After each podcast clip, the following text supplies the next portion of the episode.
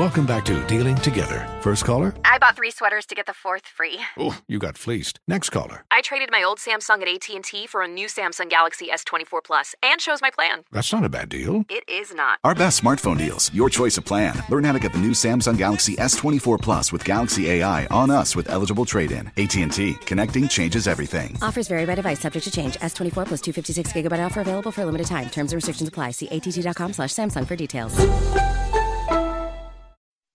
Hammer and Nigel Can you believe these characters are weirdos? on 93 WIBC. So let's rock My name is Nigel. Jason Hammer is here. You know, Hammer, one of the things I was most passionate about during the midterms, one of my issues I paid attention to, even in, in the 2020 election, was energy independence. And with the stroke of a pen after Biden got elected, he signed that debilitating executive order 13990, which effectively ended the Keystone Pipeline, uh, federal oil drilling leases, and uh, people are worried about inflation, the price of, of goods, the price of food.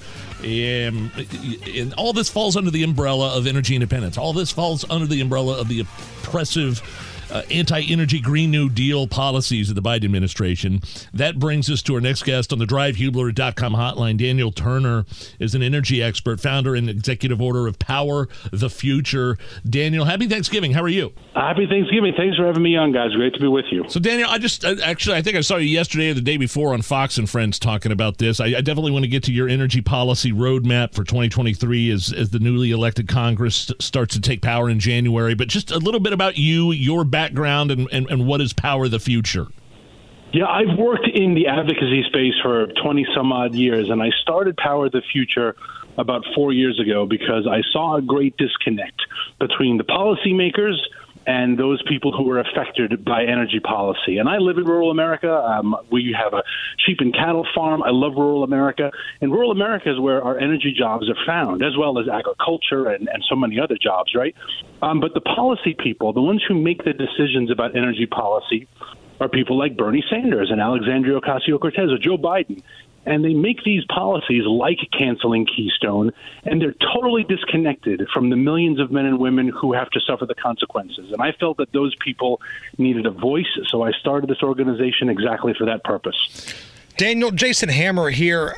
Again, for those who haven't paid super close attention, maybe they've been preoccupied with how much things cost in the grocery store, but how dire is the situation with American energy right now?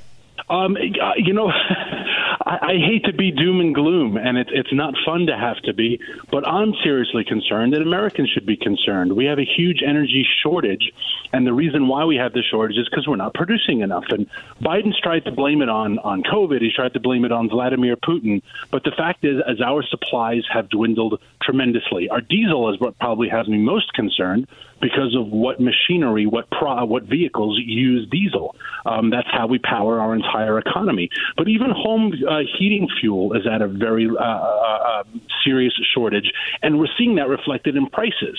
Um, so the fact that this administration, that Joe Biden, uh, his spokesperson, KJP, the fact that they're so indifferent it shows again why Power of the Future was started. It shows that disconnect between energy policies and their consequences, and those people are out of touch. And, and can you compare and contrast the difference between the previous administration and Trump's energy policies compared to what Joe Biden did his first day of office, which was to sign that executive order having to do with uh, the U.S. energy policy?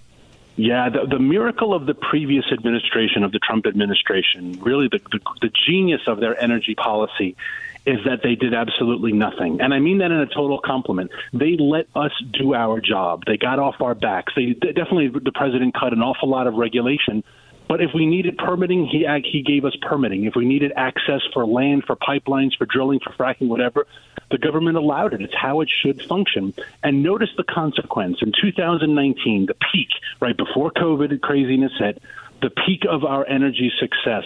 We were producing more oil and gas than ever before. Wow. We were at record low prices nationwide. We had record number of employment in this sector, record number of uh, tax revenue generated by this industry, and we lowered our emissions. If that's the standard that the Greens hold us to, emissions, we lowered our emissions more than any other country in the world. And that's the beauty of the free market. When we were given the chance to operate, We didn't pollute, right? We didn't hear about you didn't hear about price gouging under President Trump or profiteering. That's all we talk about now. How come when we had freedom and a free market, we did so much better than the, the commanding control of the Biden, and that's and that's why the left is a danger to to freedom and to the economy.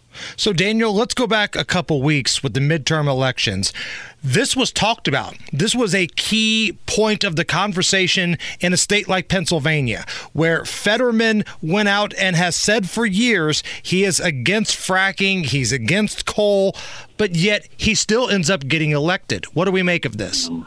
It's just absolutely devastating, and it shows. Well, one, it shows the problem with early elections, as far as I'm concerned, uh, early voting. Early voting, yeah. Um, yeah, because you know Fetterman was was really his feet were held to the fire after that atrocious debate, and I'm not picking on the guy. But but after that debate, then the media began to ask him some really probing questions, and that's when I believe it was CBS News that showed him the video of him saying how he's always opposed fracking, and him saying, "Well, that's not true. I, I support fracking."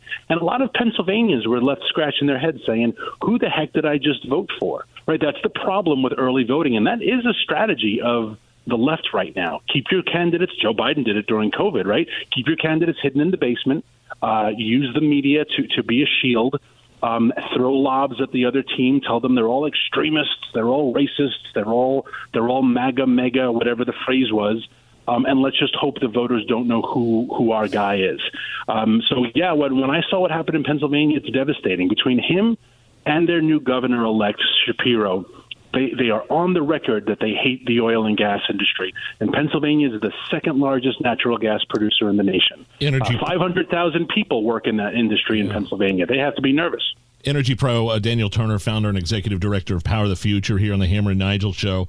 What did you think when you saw? Because I, I feel like uh, Joe Biden, every time gas dips below $4 a gallon, there's a victory lap from the White House and they take credit for it. But when gas jumps, they say, well, the president doesn't have anything to do with gas prices. Was there any reason for Joe Biden to deplete the oil reserves? Yeah, sure. There was a very important reason why he dipped into the strategic reserves. Um, there was a huge emergency, and the emergency was the Democrats were uh, at risk of losing the Senate. and that that was the emergency. Um, if we wanted to have an increase in supply, we just need to allow access to oil and gas drilling. But that was not a viable option. So the Biden administration knew if we release these million barrels a day, maybe it will send a market signal. Maybe it will look like the supply is increasing. Maybe the price will drop. Whether or not it did as a mathematical formula, because clearly there's issues with China, there's issues in the global market, doesn't matter. They got the consequence they wanted, which was that he could take credit for looking like he cared, for looking like he was taking action, and it probably did save them uh, a Senate seat or two. Hmm. Um, and, and, and that's tragic, right? We're using this industry as, as leverage for political ideology. We're, we're using it, and that's not the way we should look at natural gas or oil. It's not the way we should look at farm policy right manufacturing. This is how we survive, how we eat, how we keep ourselves healthy. Um, it's frustrating that we use these great industries for, for political weaponry and and but uh, but you know DC is an awful cynical place. It's why I live in rural America. Daniel Turner, uh, energy expert here on the Hammer and Nigel show. One more thing before we get to the uh, energy policy roadmap for 2023 for Congress that you put out there. I'm wondering what you just thought personally. Like, I thought it was embarrassing as an American citizen to see Joe Biden fist bumping the crown prince of Saudi Arabia, going down there to OPEC with, with hat in hand, begging them to turn on the spigots and sell us more oil, and then basically giving us the middle finger. Well, I thought it was embarrassing, especially given his his you know haughty rhetoric about he was going to stand up to this guy and Yeah. he was going to look him in the eye. I mean, if if you're going to make those types of comments, you know, you got to man up, right? If you're gonna, it's it's like the guy in the bar who's threatening to punch everyone's lights out, and then someone stands up and he's like, "Nah, I'm not actually going to fight." Um, so yeah, Joe Biden spoke with such anger about the Saudis, about OPEC, and don't get me wrong, I am no friend of the Saudis or of OPEC. OPEC's an evil cartel, um, but but you can't have it both ways, Joe, and and he seems to want it that way. Okay, so uh, newly elected Congress, Republicans have the House. take power in January. Uh, your um, your firm, Power the Future, has compiled an energy policy roadmap for 2023, which is uh, like it's basically a top 10 list of things that, if enacted, can help reverse the destruction that's been caused by Biden's anti energy Green New Deal. Can you just maybe briefly go over some of those, one of the, some of the more important highlights on this list?